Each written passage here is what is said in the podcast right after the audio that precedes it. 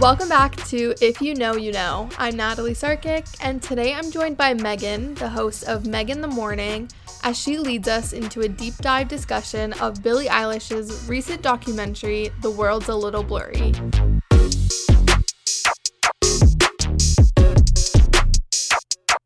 All right, to start this off, I gotta know what is your favorite Billie Eilish song? Oh my gosh, mine is probably like the saddest song ever. It's I Love You. Oh. It makes me cry every single time, but I love it. Yeah, How about her, you? Her voice is just like you know, it's something special, I think, like for her. And we'll talk about it as we kind of get into the documentary a little bit. But Justin Bieber plays a big part in her life. And they're similar in a lot of ways, like how they became famous when they were so young. But like for him, it was because he was poppy and he kind of, you know, no offense, JB, but like kind of molded into what people wanted to hear. And I think she became so famous because she did the total opposite, which again, we'll we'll get into it, but like she wasn't poppy. She was like a new sound with just great vocals and um that makes her really unique. So in, for me, my favorite Billie Eilish song is the OG. It's Ocean Eyes because I think the story behind it and how it was produced is crazy for how good it sounds. Yeah, for sure. You're you're exactly right. She's kind of the opposite and goes against the grain, which I think a lot of people, especially now today, maybe not 10 years ago or whenever Justin Bieber started out, um, people would vibe with that. But I think now everybody appreciates somebody that goes against the standard. And I think that's exactly what she's doing. I love her.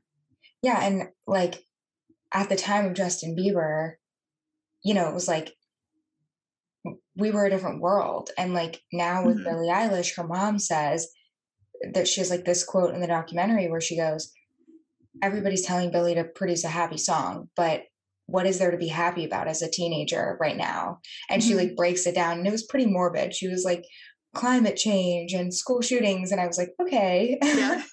but she's not wrong. I mean, you know, this idea of like the angsty teen or angsty tween has been popular for a few years now, and there is a reason. So even though her music is super depressing, I do think it's really relatable to that generation and even to our generation like you know when yeah. you get into your early 20s and things like that and things mm-hmm. seem you know the world it does seem a little blurry yeah we're just going to go back and forth and kind of talk about the breakdown of the documentary and talk about you know our thoughts and our takes on things um again for anyone listening like big spoiler alert if you haven't watched it you are going to get every detail now so you know a great segue into how it started is talking about ocean eyes so Billie was only 13 when she recorded ocean eyes which is literally wild. She was she was a full-on child. And you know she produced it with her brother Finneas, which she still does today, but it actually started on SoundCloud, which is really interesting. So before it was available to stream on Spotify, Apple Music, all of that, it was just on SoundCloud. She uh, gives them credit for her fame. She still uses a lot of these like indie music streamers, she says. And I also thought it was really cool because in these flashbacks that they provide in the documentary, Finneas has long hair, which was like very strange to see. Yeah.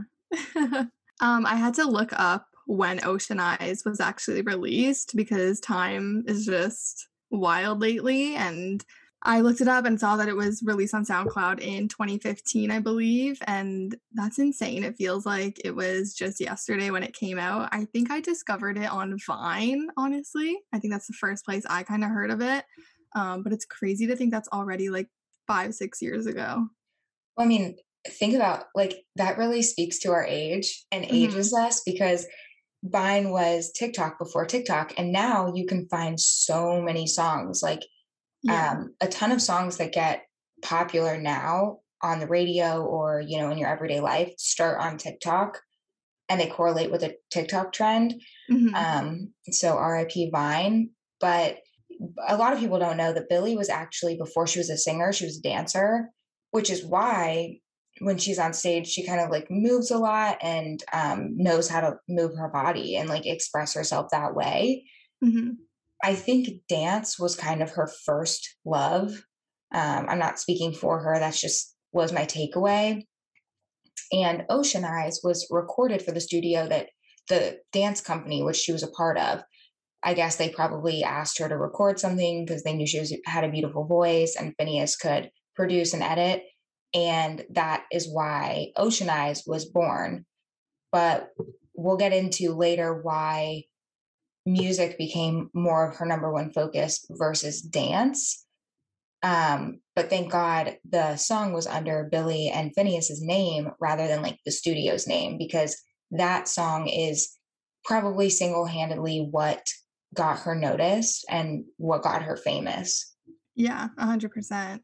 That whole thing was just heartbreaking. How, I mean, it ended up, I guess, working out for the best because she sings and she's amazing in that area. But the dance part made me sad because I know a lot of people that have injured themselves uh, through dance and have had to quit, and it sucked to see. But yeah, but you know, I believe everything happens for a reason, and this documentary was really interesting the way that it was put together.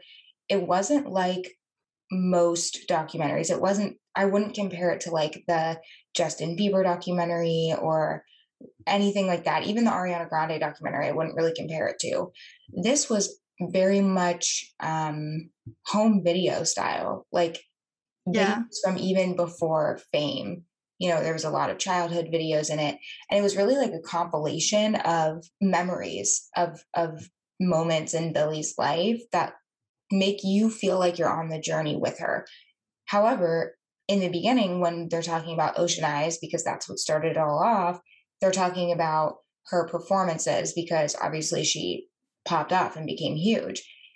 And you get to see her perform live. And this was really interesting to me. I think this, th- there's very few artists, in my opinion, who legitimately sound the same live that they do when you're listening to their track. And she is one of them. And that is even more impressive than the average artist because her songs are heavily edited. It's a lot of her vocal layers on top of each other, not edited in the sense of like auto tune, but edited mm-hmm. like she'll record a line multiple times and they'll be layered. So it sounds a specific way. It, it was humbling to see like her performing in front of these crowds with her voice sounding so similar. And of course, Finneas is like on the piano and the crowds are tiny. And then it's like warps till three years later. And you see her performing in front of massive crowds, which we'll get yeah, into. But through it all, Finneas stays as her like wingman. He still is in the back on the piano and producing the tracks and all of that stuff, which it's it's a story that fans can connect to you know the love of a sibling and i think that also makes her who she is and why she's so famous. Yeah totally. I love the style of the documentary. I love how it balances like you said the raw home footage which is so amazing by the way that they had all of that and could use it. Like i'm such a person who loves to film everything just because for reasons like that that one day you can look back on it. And it was so sweet to see them growing up as like little kids with their instruments and they're such a musical family. Um, but i love how it was balanced between clips like that and then live performances and the live performances made me miss concerts so much. I know right? I'm like la county just well not la county but the cdc just said if you're vaccinated you don't have to wear a mask indoor yeah. or outdoor and la county usually adopts these things pretty quickly. So i'm like fingers crossed please god i'm ready for it to be over. Yes. Um yeah i i agree. I think it was really special that they had all this footage and it it's cool that they created a documentary out of it. I mean listen on my podcast i said a while ago like before this even came out i was like when justin bieber's um holy documentary came out where he just mm-hmm. kind of like broke down the song. And I was like, this is what is going to happen in COVID. All of these celebrities who can't perform and that's where they make their money are going to start making documentaries. And I mean, it's interesting, of course, to watch a celebrity's life and humanize them in in a way, but hers was just different, I think, than most because it wasn't about um, here's how I got famous. It was like Yeah. This is the part of me that people don't see, and I want to show it. Mhm. It really followed her journey for, like, a couple years, like, they show her 17th birthday and then her 18th birthday, and the drastic change over, like, such a small amount of time is insane. I loved watching it.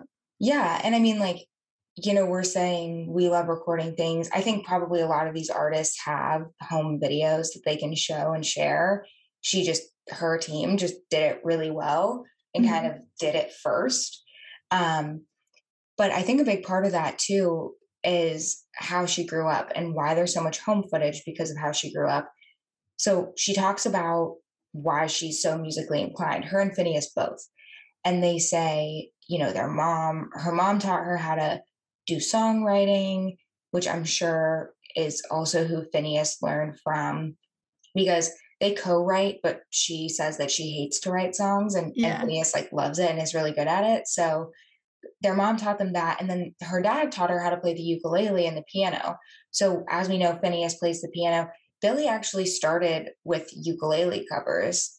If Mhm. if anybody's like an OG fan and was following her on SoundCloud when it, when she, you know, was before fame.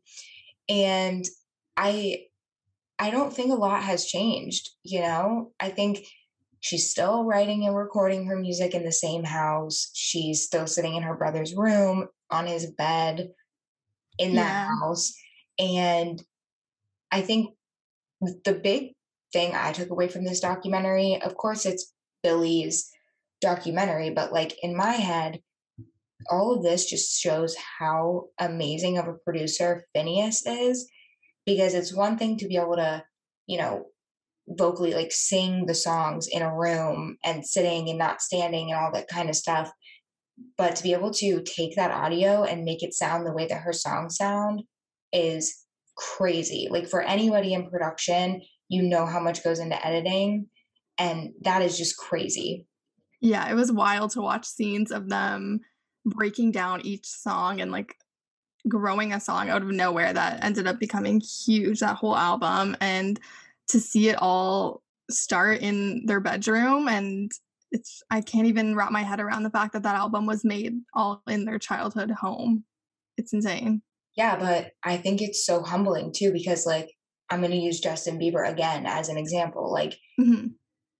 a lot of, you know, what we see with these child celebrities is exactly what happened with Justin Bieber, which is like they grow up and we love them and then, you know, they have some type of they do something, they mess up in some way because they're in the public eye. And a lot of that comes from the fame of like having fans and followers and all that stuff which she has. But I think a lot of it comes with the lifestyle too, where you're like constantly, you know, away from home, away from your family. Um, you have no solid friend group. At least for Billie, she has that. At least she's keeping that part of her life the same. So hopefully we can avoid um, Yeah. those kind of things, which we talk about. We'll talk about later because in her new album, she writes music about drug use and things like that, which comes up as an issue. But we'll get into it. I think a lot of people struggle with the issues that Billie sings about with mental health and depression and, you know, feeling like you don't have a purpose or you don't know where you belong. Mhm. And some might think that she wrote a sad song and it was a hit. And so she said, This is my sweet spot and let's keep writing sad music. But in the documentary, she shows her personal journal, which goes back like years, even before Ocean Eyes. And in the journal, she has visions of, you know, her emotions. She writes down poems and sketches and whatever. And what was so full circle was when she shows her depiction of her feelings, which is like, you know, wings and this like black liquid. And she's saying this is like prior to the album and prior to all the music videos. Yeah. She says in that home video video to Finneas, she's like, um, I want to, here's how I envision it. I envision wings and I envision me drinking this black liquid and then it's like pouring out of my eyes.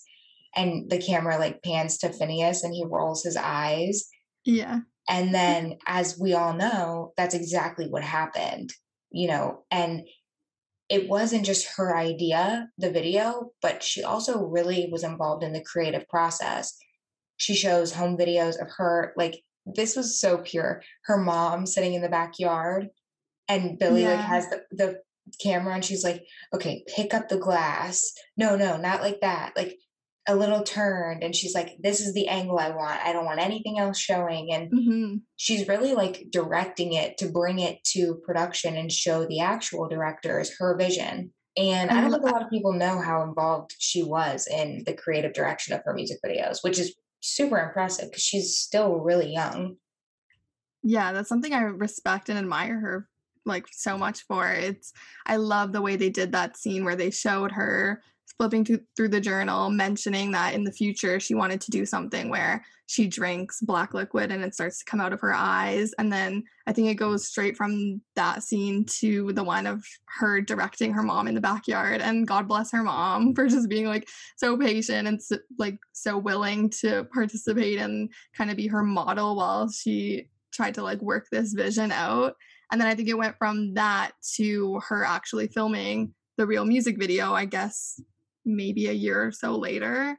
Um, and it was so cool to see how full circle it came. And I know she's very particular with like her vision and everything, which I respect as an artist. And um, it was funny to watch how she kind of was like disagreeing or clashing with the actual director of that video and how when they finally wrapped she kind of mentioned to her own people like from now on i'm directing all my own videos like i'm doing it myself which i love yeah I mean, I think if we look at what happened, so obviously we know what we're talking about, but just so the audience knows, yeah. we're talking about the, the music video for uh, When We're Asleep, Where Do We Go? Mm-hmm. And that was the music video. That was the song that was first released from her album before her album was dropped. The album which broke records, like a ton of records. Yeah. And I think, you know, a big part of this too was the album was so hyped up and the song was so hyped up it was more than just a music video. You know, it really became, you know, they show like news outlets saying Billie is a Satan worshiper because of the music video, and she's like yeah. cracking up. and the billboards out here, you know, in LA, and and this is where she's from, so getting to see her face and her sitting on the bed and like her vision just come to life you know, I do think she has to give credit to the directors and the producers who made it happen because it turned out really well. Yeah. Um, and working in collaboration is always better than one mind, but mm-hmm. it you definitely see that side of her that's like a perfectionist and how much she really cares about what she's putting out for the world, even to the point that she doesn't trust a Hollywood producer yeah. do it for her or with her. And um, those moments of perfectionism come later too when they're writing songs for the album, which we'll talk about. But in this first half, we've seen so much behind the scenes of like not real life, right? Not not a life we can relate to. We can't relate to filming music videos and performing in front of massive crowds. Mm-hmm. But they really splice it up with normal or like real life moments, like her studying and taking her driver's test, passing her driver's test, you know, all of that kind of stuff that we can relate to. Yeah. And there's a lot about Billie who, which is relatable. And she's really played on that. Like, a big thing is that she is an like a huge fan of The Office.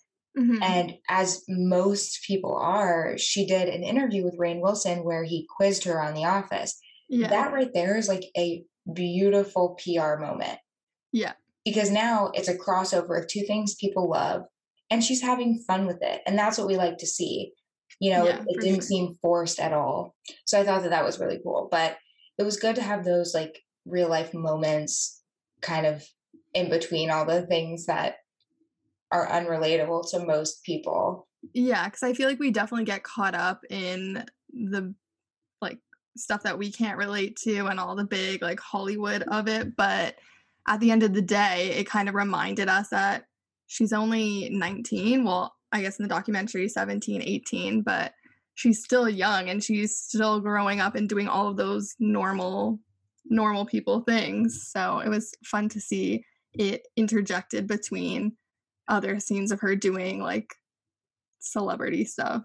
Yeah, and when um she passed her driver's test and then they were recording in the car and she was like all I wanted to do was drive and meanwhile I'm in a family my mom still has a minivan. Yeah. She was like she said "Finneas drives a what? Like a I can't remember what somebody drove like a Mazda. Yeah, it was a Mazda. Yeah. Like Finneas drives a Mazda. She's like, I'm here with a bunch of lames. um, but even that I think is really important because obviously they have a lot of money. Mm-hmm. Between Billie and Finneas, who are still living at home, there's a lot of money there. Yeah. And they're not changing their lifestyle. And that really shows like who their parents are, especially because they're in the industry, they know what can happen. Yeah, for sure. Yeah. And, you know, with all of this like behind the scenes, we're watching her record and write for this new album. And so many times she downplays her talent. Mm-hmm. Like she mm-hmm. says her voice isn't good enough. She feels pressure from album deadlines and feels like she can't finish it. Um, but Finneas is always there. He's like amazing with the harmonies. And again, it just like reminds you of how amazing not only of a singer he is, but of a songwriter and of a producer. He truly was instrumental in in helping Billie become who she is. And what's interesting is she's one of the only artists. There are some other out there that go by their name but are not a one man show and that that really is true for her mm. nobody would come to a billie concert if it was her singing with no finneas yeah right or no backup whatever and without finneas to be there to push her along and help her and tell her that she is good enough maybe there wouldn't have been this album you know yeah, I love their dynamic. I think it's so unique and interesting to see a brother and sister duo because I know like if that was me and my brother, like we would just not work. Um, but they, I feel like they balance each other out so greatly. And there's this one great scene where I think they had just finished. They were trying to record something, and uh, Finneas says, It sounds great. And she says, It sounds pretty horrible. And he says, I think it sounds kind of awesome. And she said, It's pretty bad. And they kind of do this like back and forth and she says that she sounds horrible and she can't sound good because she's not good and he says you're very good and again she goes back and says no i'm not and he says lots of people would agree with me that you're very good and the scene kind of just ends there and i just love it because it's like she needs somebody like that to tell her that she's good and like that she's a good singer and not just let her like doubt herself which i love it yeah and i mean really um I don't know if the word is selfless because it's not necessarily selfless. It's your sibling, you know, you love them, but in a lot of ways contributing to her success, he was pretty selfless because Billie is who got the fame. Yeah. You know, but he was the one hyping her up. He was the one producing. He was the one songwriting. He's in there on the harmonies mm-hmm. and playing the instruments and adding everything in. She's the voice, of course. She's the front man of the band, but never once do you see or feel like he regrets not being more famous. Yeah. That's why I think he, it worked out so well. Like I think he is perfectly fine with doing the work and helping out, but not having kind of the I don't want to say credit because he does get the credit. I mean, has Grammys and stuff now. But well, after well after the album, after yeah. the album dropped, yeah. But think about like the tours that happened for the song or before the Grammys even happened when the album came out. Yeah, very. You know, true. nobody attributed because when we, I mean, you know, I I work in production, so it's a little bit different for me. But mm-hmm. before working in production, or even you know, sometimes when I'm listening to stuff, I'm like, wow, I love this song, and I'm like, oh my god, Billie is so smart, or Justin Bieber is so smart, or whoever is so smart, and we forget that they did not do that. Yeah, they, they are instrumental because they set, did it the mm-hmm. way that it was supposed to be done, but it was somebody else's brain a lot of the times um, behind the scenes doing it, which is another reason why people like Ariana Grande are huge because she does her own songwriting too. There's mm-hmm. nobody else there behind the scenes you know, doing that for her, maybe with her, but not for her. Yeah. Um, and it is this like mentor relationship, I think, because Finneas could easily write the songs by himself, Mhm. right? But he's sitting there and he's pushing her to write them with him and to learn, even though she hates it, because it's a good skill to know. It makes you better as an artist. Yeah. So I, I agree. I love their dynamic. hmm Between when Ocean Eyes drops and she becomes famous, and then the music video drops for her new album, it's kind of a blur. There's like a lot of random snippets of time, but a lot of cool things that are shown. Like she goes on a radio show and she says that she would never attend. You know, they were like, "Oh, did you have to quit school or whatever for for tour?" She's like, "Actually, I never attended school, and I graduated a long time ago because I was homeschooled." She also talks about how madly in love she was with Justin Bieber and how she doesn't think she could ever have a boyfriend because it would never compare to him Yeah. and they credit her and congratulate her on selling out three times in her hometown theater which is amazing and they show a clip from it and her guest appearance in the show was khalid which is huge. I mean hmm um i saw him one time and it was a sold out show. Like it was crazy. So to have him come and just guest appear for your concert is a really really big deal. Yeah. Insane. also during this time we're introduced on screen to somebody who might be considered a friend. She has a lot of like acquaintances that are around her but this one person she's hanging on to him and she's like flirting with him. So you're like oh is this her boyfriend or what's going on? Hmm and i literally until watching this documentary forgot about the billie and boyfriend drama that happened a couple years ago. Maybe it was I like last hadn't- year. I had like no knowledge of this until I watched a documentary. Like I did not know of this boyfriend at all. I mean, I love Billie Eilish, but I'm not like very invested in like checking up on her as I am with some other celebrities. But Oh, yeah. I had no idea that she was dating somebody, so that that whole part was new to me. Well, there people knew that she was dating somebody, um, Mhm. and that she had broken up with them because she was open about it at her concerts. Mhm. But what is very interesting is that people actually thought that Billie was gay or bisexual because of her song, Yeah. which we're going to talk about in a minute. So, quickly, I want to talk about Xanny because this is the next bit of the documentary. So, just in chronological order, you know, this guy pops up and you're like, oh, maybe that's like something, but it's not really touched on much Mhm. more. And quickly, we're moving to Xanny, which came to fruition in the documentary and in real life in the same timeline. Um, and Billie and Finneas are kind of explaining what the song means to them. They're saying, you know, it's like when you're supposed to quit someone or something and you just can't because it's so addictive, even though you know it's bad for you. Like if there's more of a meaning there behind drugs, but obviously the drug Yeah. aspect was going to be the like pop culture catchy thing that people, you know, are interested in, unfortunately. Um, but somebody who I would assume is her publicist, if they didn't really introduce her, Yeah, I think so.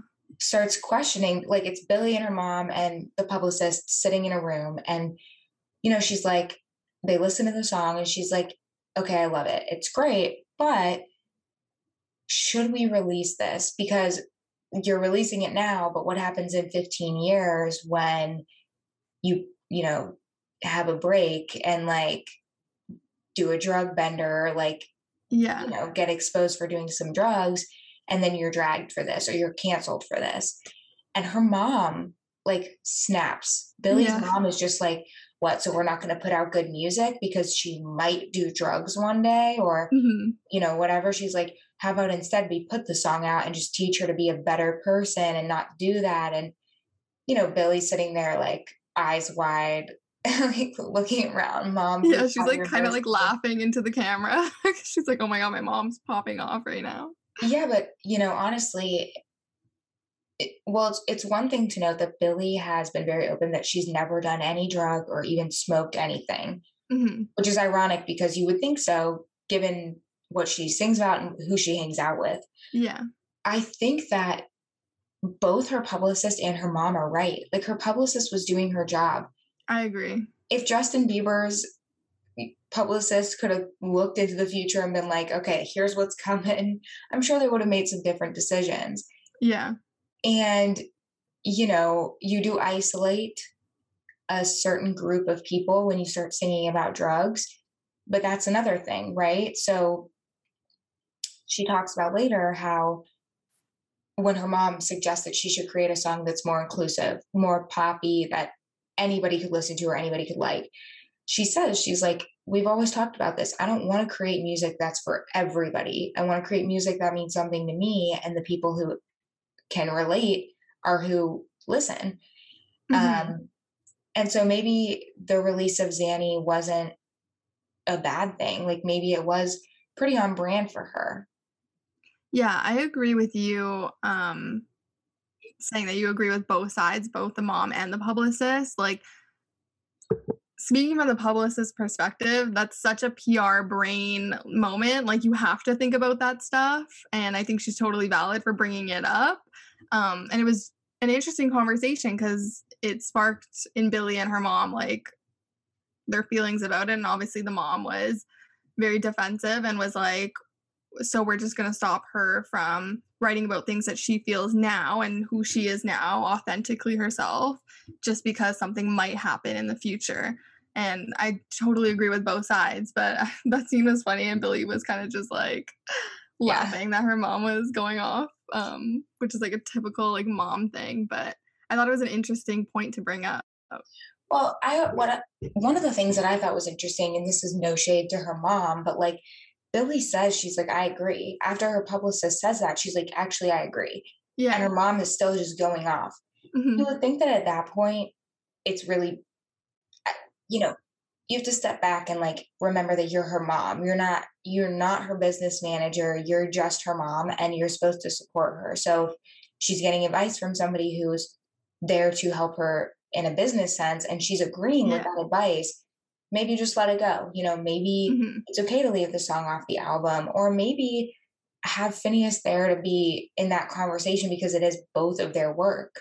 Yeah for sure. Um because he seems pretty open to having conversations like that you know how are things going to look? And it's also this moment of typical mom where they're like my kid is never going to mess up. They're never going to do drugs or whatever. But you don't know because you're not her and she's not a typical kid yeah and that moment kind of circles back when she's doing the meet and greet, which we'll get into in a second. But something really important happens at this point in the documentary. Um, right after the conversation ends, she's with her publicist and they're looking at album covers for potential potentially for the album. And Billie has like a severe tic attack. Mhm, Um, and when I say tic attack, I mean she, for those who don't know, has Tourette syndrome, and that's why she does, you know, unique face movements or like like kicks her neck sometimes. Um, but they were saying that Tourette's can be, or these attacks can be induced by like being tired, being sad, stressed, just emotions in general mhm. um, which is which was such a smart cut in the in the documentary because right after they're like, oh, it can be induced by stress.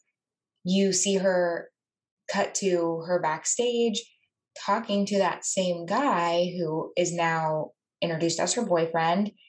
He's distant, and she says to someone that's with her on tour, she's super lonely and hates Valentine's Day. She says that her boyfriend and a bunch of their friends, you know, went on this trip without her or whatever and just left her alone.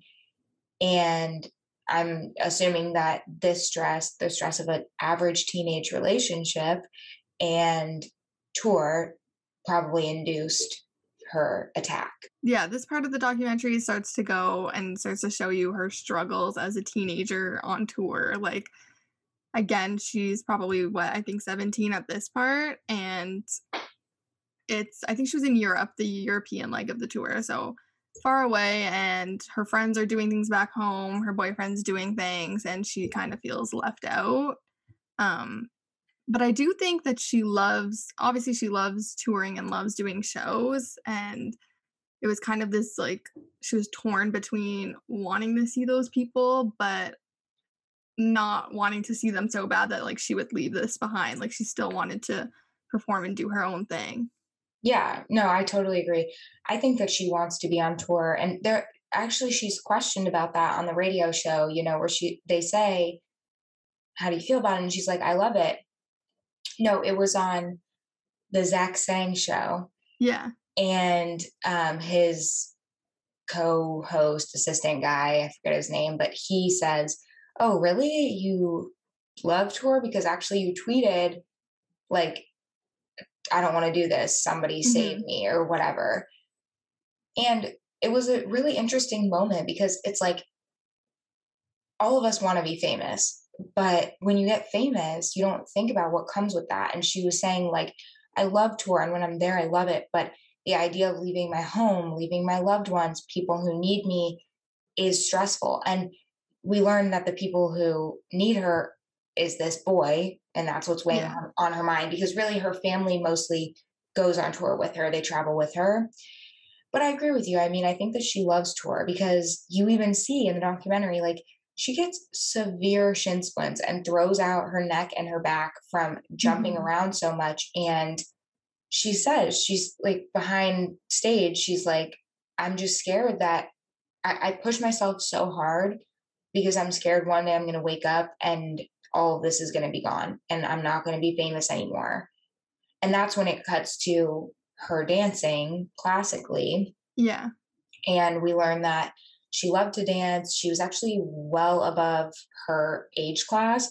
I think when she was in eighth grade or a freshman, she was dancing with the senior class and she hurt her hip and had to stop. She said that that's when her depression really kicked in. And she's just like terrified of that happening with music and that's understandable i think. Yeah totally. That part was just depressing and heartbreaking for me because i i think it was the lady gaga documentary as well. I think she had some injury and i believe it had to do with dancing. I'm not sure exactly but yeah. something from that and it's a large part of her documentary as well is her injury and how that's affecting her so much so yeah, and I mean, sad to uh, see. Billie's concerts are not concerts; they're like hype shows. Yeah, where everybody's like jumping and doing mosh pits, and so if she has to sit there and sit on the stage and not move, mm-hmm. it doesn't feel like what you came for, and she knows that. So she pushes herself, but you have to consider like she's already a fragile body because she's hurt her hip so bad. She already struggles, you know, mentally with coping with all of this at the same time and having her own teenage angst and wanting to do the best that you can, being a perfectionist. Um, yeah. You know, and and people, this is the point where people are like, "Why don't you write happy songs?" And she says that you can't explain feelings, right? Like mm-hmm. somebody says, like, "What do you want people to feel when they listen to your music?" And she's like, "I don't know. You can't explain it. You don't know why you like a, a song. You just do." She says she doesn't write happy songs because she doesn't feel happy and to her that's okay because she knows a lot of people are the same way. And that's why she doesn't consider her fans fans she considers them part of her journey because they're not people who love her music they're people who relate to her and who she relates to like friends. Yeah exactly. I that's another thing i love about her is i think she's just so authentic and i loved when she said um i'm not going to write happy songs when i'm not feeling happy um, which is I respect it because it's going against like I'm sure a lot of artists feel that way, but then are pressured by the record labels and people around them um, commercially. Like that's the way to go. Like make happy songs, make a hit.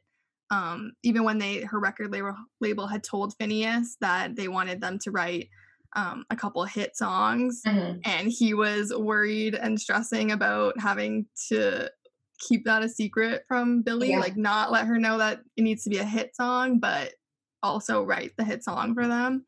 Mm-hmm. Um, but yeah, this is jumping back into the earlier part of the documentary, but when she kind of interrupted on that conversation with him and her mom talking Yeah. about the hit songs and she's like okay well you guys are being hypocritical now because this is going against everything we kind of sta- stood for and like preached about um so i love that she stays true to herself um yeah Yeah, I think a big part of that is she knows that she can get a lot of internet hate, and the haters on the Mhm. internet will really bring her down. And if you produce something that you don't care about and it gets shit on, it's like, okay, this sucks. It's not who I am. People Yeah. don't like it, and I don't even know why I put it out.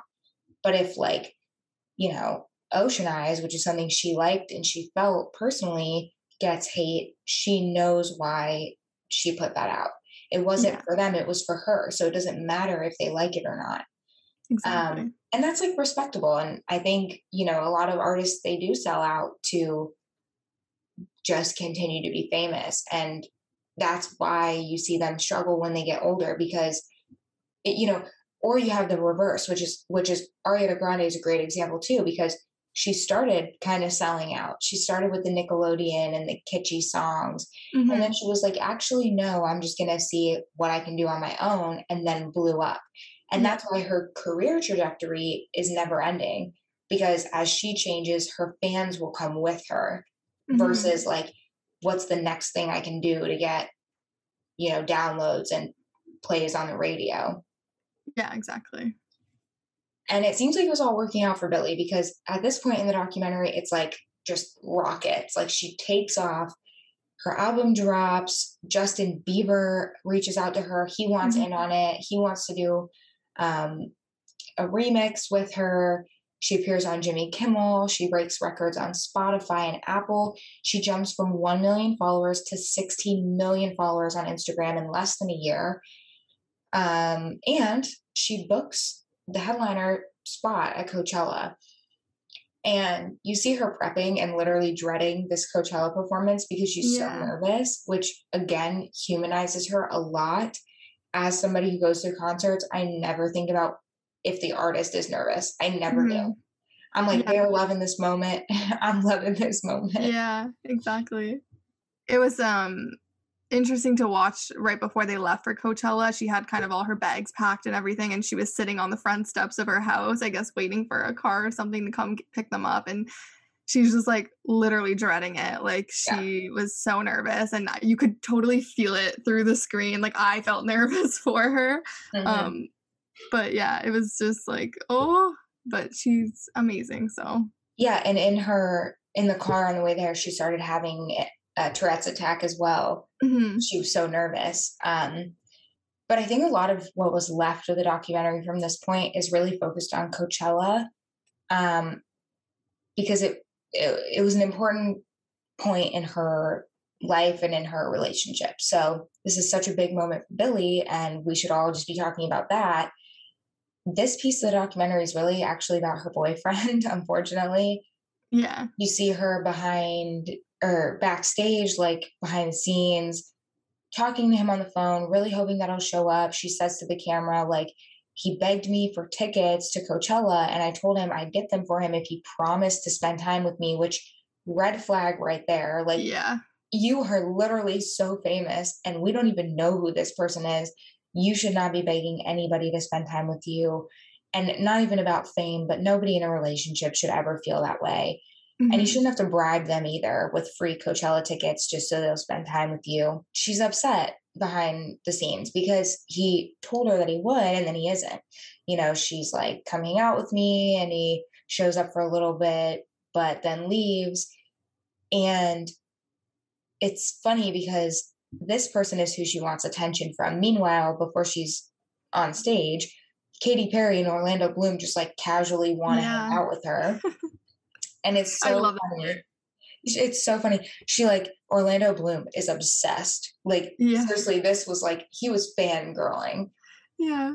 And And she didn't even recognize him. Like she wasn't sure until afterwards when Finneas and his girlfriend Claudia were like, Yeah, he's from uh Pirates of the Caribbean. And then it Yeah. clicks in and she's like, Let me go meet him again. Like yeah, so it's funny because the first time they meet, and Katy Perry is so sweet too. She she Mhm. said, "Buckle in this next 10 years is going to be a wild ride. She was like, I was there once. And if you ever need anything, reach out. You know, we love you.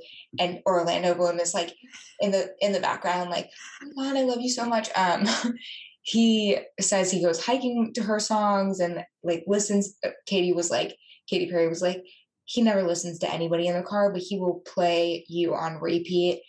And yeah. it's funny because she, you know, hugs him, whatever. Then, like you said, goes backstage. Finneas is like, oh, it's literally, he's literally from Pirates of the Caribbean. And then when she meets him again, she yeah. hugs him and she's like, my nine year old self is screaming. And I'm like, we were all screaming the first yeah. time. Yeah. But, you know, these people, they love her. They care about her and they don't even know her. And meanwhile, her own boyfriend literally could care less what's going on. So you see her Coachella performance. She's introducing new music and she totally, totally forgets the words, which happens. It does mm-hmm. happen to everybody, even the best of them. But of course, because she's such a perfectionist, this like destroys her. So she finishes the set and then is devastated backstage. She's like crying. And you see her call her boyfriend and say, like, please come see me. I'm upset. I need support, which is what a relationship, you know, they're there for yeah. that reason. And he literally says no. He says he can't. Like, yeah. what are you doing at Coachella from tickets from your girlfriend, the headliner, mm-hmm. that you can't come see her? I I personally don't understand that at all. No, those scenes made me feel so sad for her and just so annoyed. Like I was so sick of seeing this boyfriend. I never wanted to hear from him again. Like it's her the biggest moment of her career thus far was headlining Coachella and she's like sitting there worrying about you and your whereabouts and it just made me upset. Yeah, and I think she felt the same way. Like I think she really was holding on to him and wanted to help him, wanted to save him. She talks about how he has like anger management and mm-hmm. hurts himself. It gets to this point where it's like now I'm hurting me to help you and that doesn't necessarily make sense for me anymore. Yeah. And there's this moment and I'm so happy for her that this happened. This went viral on Twitter after it happened in real life. Mm-hmm. But um after she performs, Ariana Grande is performing. She's also headlining, and Billie goes to watch her perform and sees Justin Bieber in in the you know closed off space where they all go. Yeah, she loses her mind. and there's this moment, like they literally don't talk. This is what went viral because somebody was recording it. They just stare at each other. He's like, oh, he's like excited to see her. Oh, hey. And she will not talk she stares at him and then finally you know they're hugging and she just starts sobbing like literally yeah. just starts like hyperventilating crying into justin bieber's arms mm-hmm.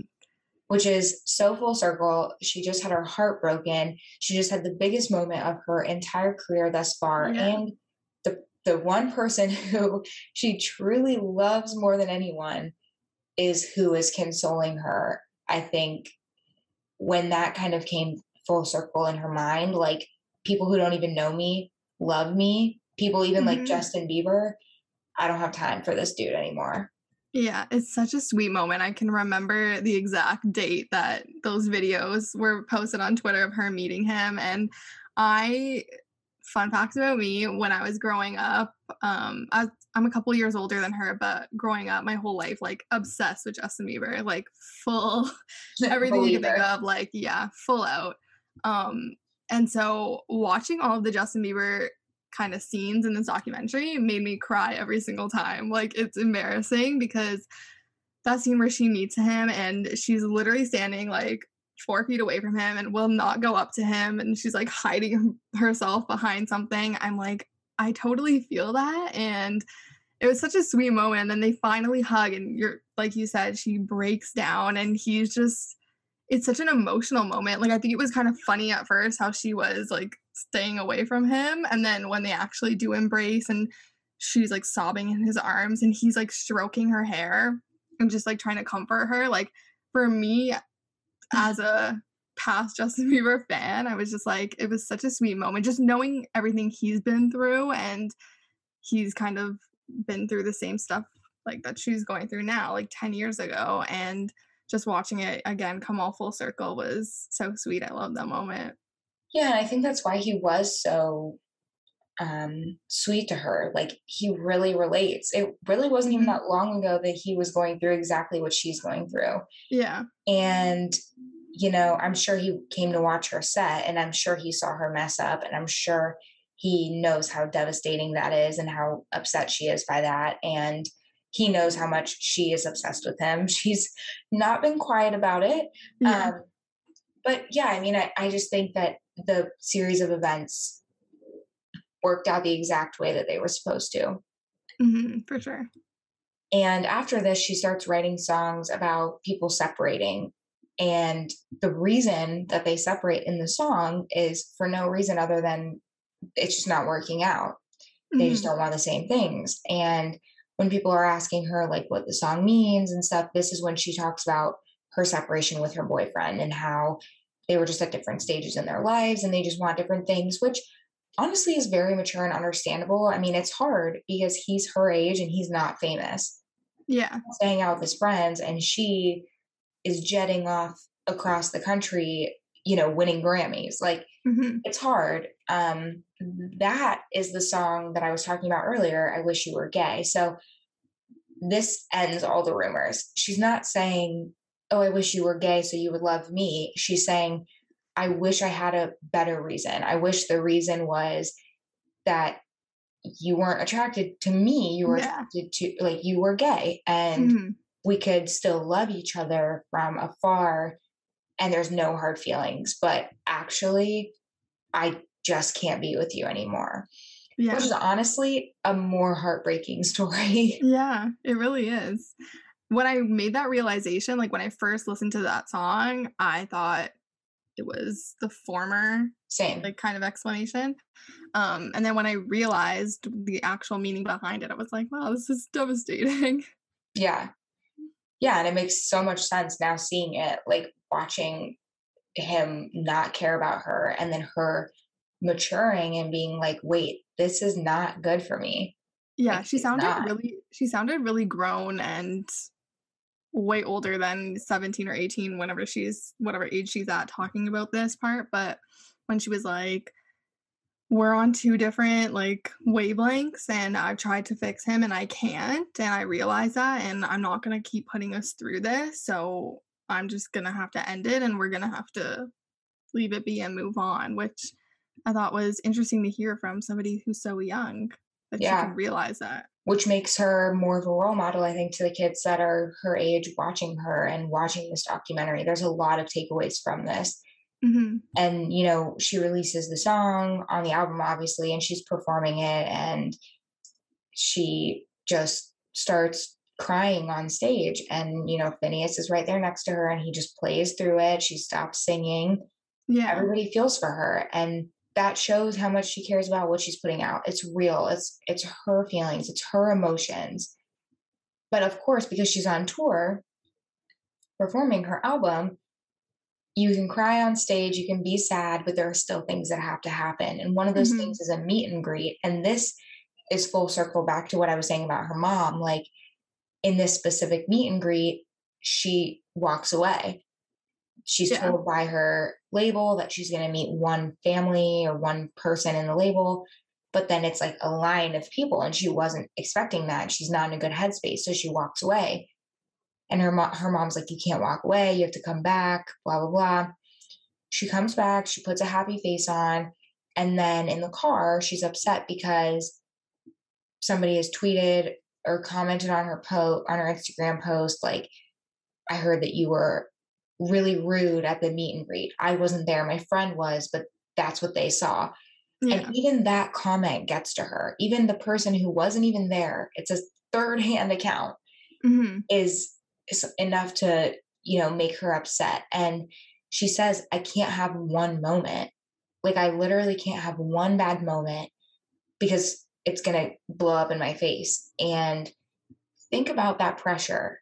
Think about going through you know a heartbreak and performing so many shows and at the same time i mean there's a scene in the documentary where they finish a concert. They, her and Finneas sit down. They write a song. They edit the song, and he's like, "We're millionaires. Like in this Yeah. day, we've done all this stuff. Now we can say we're millionaires." But that's like a crazy work ethic, especially Mhm. for a 17 year old. Yeah, it's crazy. And it scares me a little bit because I'm like, she's doing a lot so fast and I just want the best for her and I don't want her to like burn out. And I just, I don't know. I hope it goes well because it seems very intense and I could never do that. Yeah. Um, I can't imagine what it's like for her to actually be doing everything, but I mean, when she goes backstage and says, no, like I can't, you see her start to have attack, an attack, Mhm. like a Tourette's attack. And she says, like, I don't want to do it. She's obviously very stressed. yeah, And still her mom's like, no, you got to. I know. And I think, you know, it's the, it's the, her in her mom's mind, it's probably a this is what comes with the territory. Like, you know, you wanted to be famous, you are. You can't pick and choose, but we all, as a collective, you know, her listeners, her family, her friends have to keep in mind that she just has a really badass voice, but she still is a kid. Yeah, You know, exactly. Hmm she's a kid, even though the documentary ends, you know, with this massive moment, all of this hard work, shin splints, heartbreak, crying on stage, you know, not wanting to do meet and greets. I would say it was worth it. I don't know what she would say, but she is finally attending her first Grammys, Yeah. literally kills it, wins the top four awards, and becomes the youngest ever to break that record of winning all four. Yeah, that was insane. That whole last part of the documentary was I love how like they ended it on all the highs and it was like a montage of just like win after win and they kept like intercutting her winning each Grammy and it was just crazy. I remember that night and just thinking like when's the last time somebody did this? Like won all the big 4 categories. It's And it's- insane. it was sweet too because the first couple she's like wow this is awesome. Thank you. Mhm. like you can see that she's kind of like oh my god i can't believe this. Like thank you so much. But on that last one she just cries. Yeah. and it, i think it was just like such a moment for her like so much of this process i hated and everybody told me keep going you're worth it you're worth it you can do it. And turns out i was. Like turns out people do actually like me because you see like the people that she was competing against were intense like Yeah. you know and it, it wasn't a buildup it wasn't like ariana grande who was one of her competitors where Mhm. she was famous for acting and then slowly she like became a singer it was like in one year she dropped wrote dropped this album and blew up like not many other people have done that Yeah, which I'm I'm finding interesting. I don't know if it's because I'm getting older and like fresh new celebrities are obviously younger, but I'm finding it so interesting lately that the last couple artists I've started to listen to, like I have watched them from the very beginning and their journey. And Billie Eilish is probably one of the first, like again, when Ocean Eyes was released until now. And it's so cool to watch those people grow um, kind of alongside you. And I kind of am thinking the same thing with Olivia Rodrigo right now. Like, Oh, it's yeah.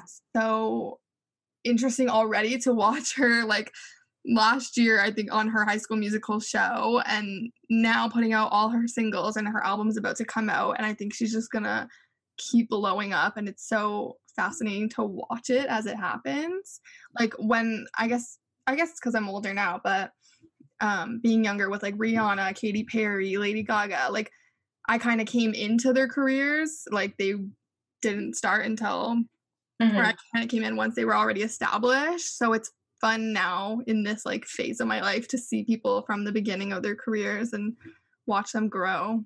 And Right. I mean, that is how they be, they create a severe fan base, an extreme Mm-hmm. fan base, because Justin Bieber was that for you. Like Yeah. you started in your in your tweens, mhm, so now like you picked on him and you stuck with him all the way through. Yeah. same thing for Ariana Grande, same thing for Billie Eilish for a lot of people. Olivia Rodrigo's a little bit different because she, just like Billie, started really started getting popular via TikTok yeah. and the TikTok trends that were going around with driver's license, but it was full grown adults making videos to her content, to Yeah. her song. So, you know, she is going to be a very interesting experiment to watch because Mhm. it's not just going to be 14 year olds that are like going through their first relationship and feel like their heart is broken. It's like full adults that are invested in her and the story and the the music and what's coming next.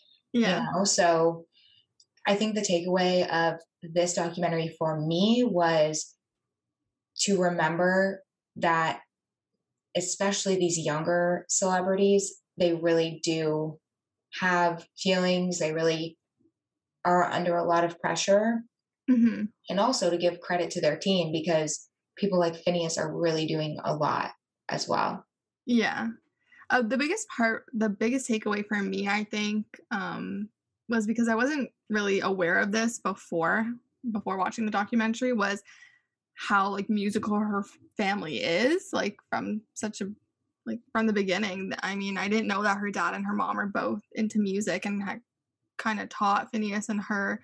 Just i feel like there was such a family focus on the documentary. Like there's so many scenes that we go back to where her parents are being interviewed and just giving their insights on things and it's so even at the grammys at the end um i think they were in like a press conference or something or an interview and finneas and billie were asked like you grew up in a household like full of instruments and everything. If those weren't in the home um would you be making music today? And they said like i don't know like probably not. Like their parents were so supportive and patient and allowed them to like express their creativity and follow their passions and i think that's amazing. Like i think that was like the biggest lesson for me was like as a parent like let your kid um experiment with things and try things out and always be there for them because obviously it worked out for these guys yeah. Obviously, with their both of their kids sweeping the Grammys, yeah I'd say so, yeah. Yeah, so the documentary was amazing and it's awesome to have conversations like this about it, but I still recommend watching it because you take away something from listening to people talk about it and you take away something from seeing it with your own eyes. So Mhm. it's definitely worth the watch. Um, it is streaming on Apple TV right now. That's where you can find it. I definitely recommend watching it. It was a great documentary. yeah highly recommend i loved it Thanks so much for listening. It has been a seriously, it has been so much fun talking to you. I'm so glad we found this topic to talk about because I think a lot of people are going to be interested in it and interested in Billie in general. But if you want to listen to more of my episodes, you can find me on Meg in the Morning podcast on all platforms, and you can stream my podcast anywhere you listen to your podcasts. Thanks so much for listening. I hope you enjoyed our deep dive discussion into Billie Eilish, The World's a Little Blurry. All of Megan's information can be found in the episode description, along with how to stay in the know with If You Know, You Know.